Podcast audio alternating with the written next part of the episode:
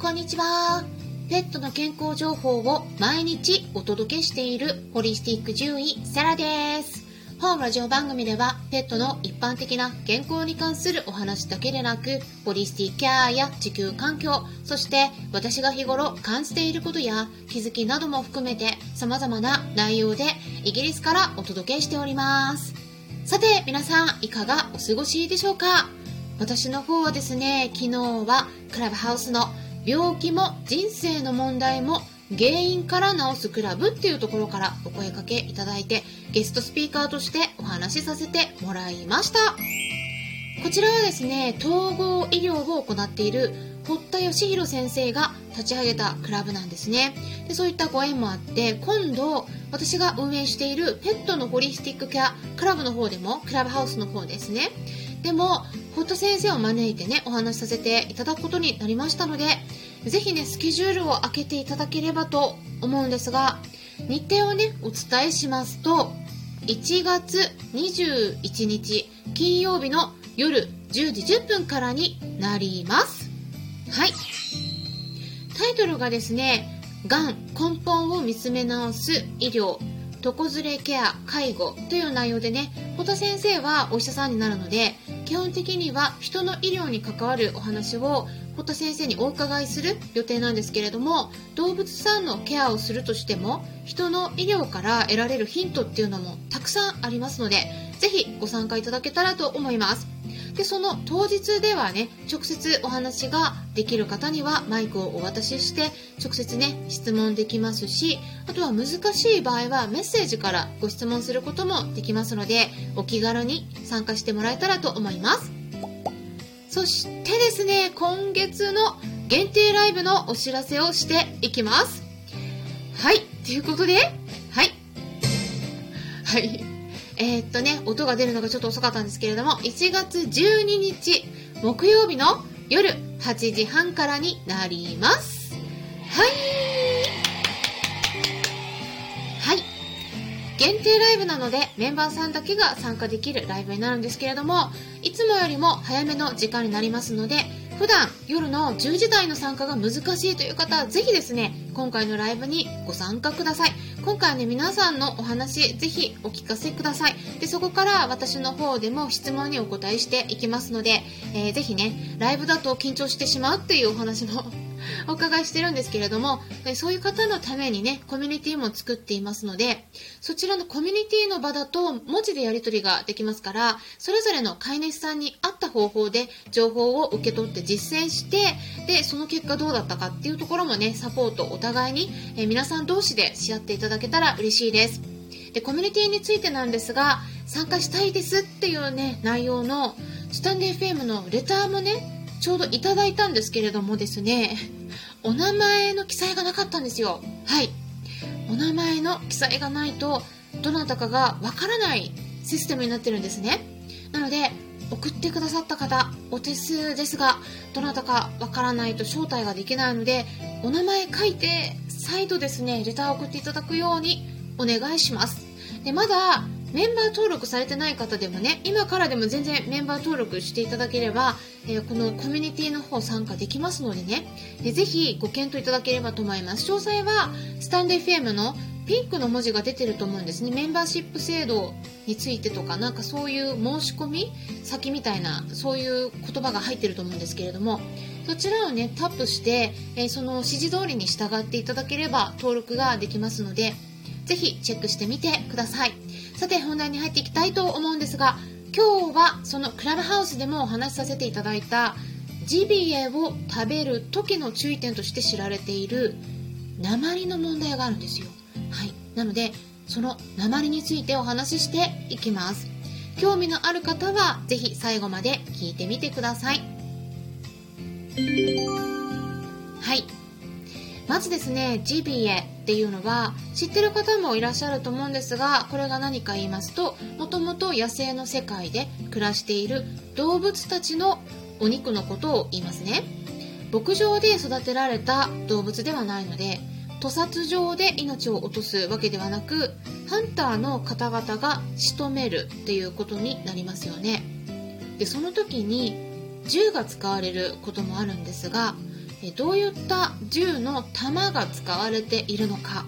皆さんは考えたことありますか？一般的にですねよく利用されているのが鉛なんです。なんだけど最近ですね実は欧米の方ではこの鉛の銃で仕留められた動物の肉を検査検査するとやっぱりですねある程度の量の鉛が含まれてるということでやっぱ気にされるようになってきているんですね。例えばアメリカのイギリスだけじゃなくてねアメリカの方もですねイリノイ州のにある大学で2013年と2014年にお肉にされた商品を検査したデータによると調べた鹿肉の商品の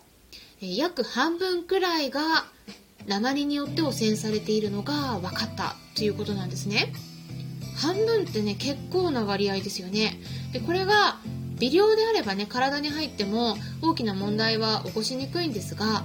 でも鉛もですね体の中に短期間の間にたくさん入ってしまったりすると処理しきれずにやっぱりいろいろね体におかしな状態が出てくるんですね。例えば脳の状態ですね、うん、特に脳の方に影響が出やすいって言われてて、えー、物覚えが悪くなったりとか物忘れが激しくなったり関節の痛みが出たりあとは頭痛そして血圧が上がるお腹が痛くなったり不妊症や流産男性であれば精子の数が減ってくるなどといったことが起こるっていうのがね知られているんですね。まあ、そういったこともあってイギリスの食品基準庁 FSA っていうところがあるんですけども、まあ、FDA みたいな感じのところが FSA っていうのがイギリスにあってそこからはですね妊婦さんとかこれから出産する予定の人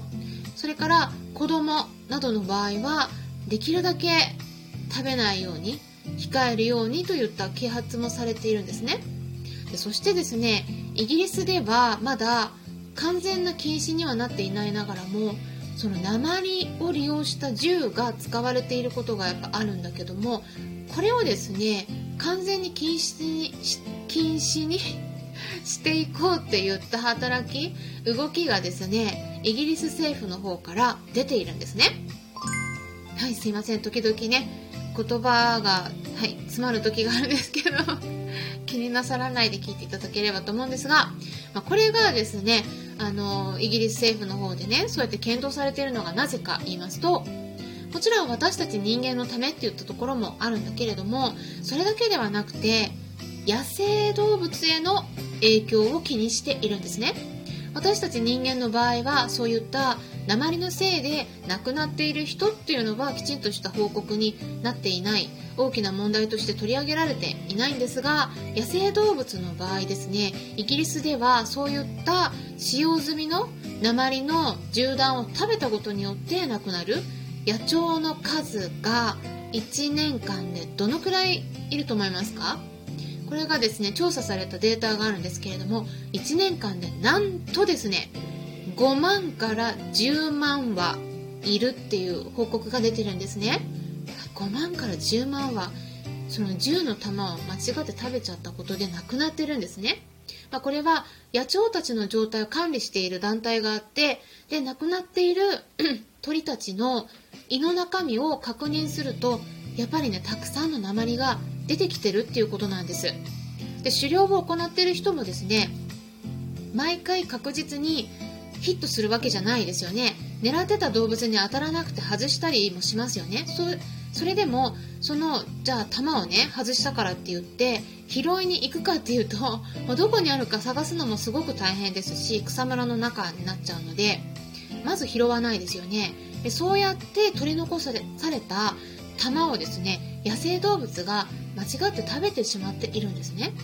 でスタンデー FM のメンバーさん限定になりますが、まあ、さっきもお話しした新しく飼い主さん同士で情報を共有できるようなコミュニティの方ですね。スタンデー FM のメンバーさん限定のペットのホリスティックケアクラブっていうそういうグループを設立して希望する方に今招待しているところですのでそちらのコミュニティの方でもねすごく分かりやすい動画があるのでそれをねシェアしておきます。その動画を見るとね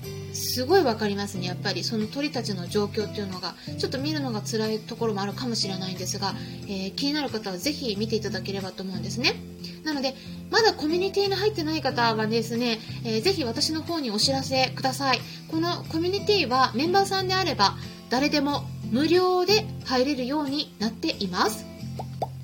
じゃあですね日本ではどうなっているのかっていうのはぜひですね最初に紹介したクラブハウスの堀田先生のクラブですね。病気も人生の問題も原因から治すクラブの方にアーカイブが残っていますのでそちらから聞けます。ただクラブハウスのアカウントは取らないといけないんですけどね、えー、持ってたらアカウント持ってたら聞けますので。で北海道のむかわ町で狩猟を行っている本川昭夫さんという方がいらっしゃるんですけれどもそちらの方から日本の鹿肉事情について私から質問させてもらいました。で皆さんお忙しい方もいらっしゃると思うのでどの辺りにえその内容が出てくるかお伝えするとえその音声をねアーカイブスタートしてからだいたい50分くらい経過したあたりから再生すると鹿肉について早めに聞けると思いますのでまあ、ぜひそちらの方に聞いてみてください。まあ、他の項目もね、もちろんすごく参考になるので、合わせて聞いていただければと思います。秋夫さんはですね本当に鹿のことを大切に思って活動されている方で、え、日本の狩猟についても、え、以前お話お伺いしたことがあったんですがご本人もね鹿肉を販売していらっしゃってネットから注文もできるので興味のある方はぜひチェックしてみてくださいリンク先記載しておきますねということで今回はジビエについて問題についてお話ししていきましたこれからもためになる情報を発信していきますので、よろしければいいねボタンのクリックを押していただくと嬉しいです。それではまたお会いしましょう。ホリスティック獣医、サラでした。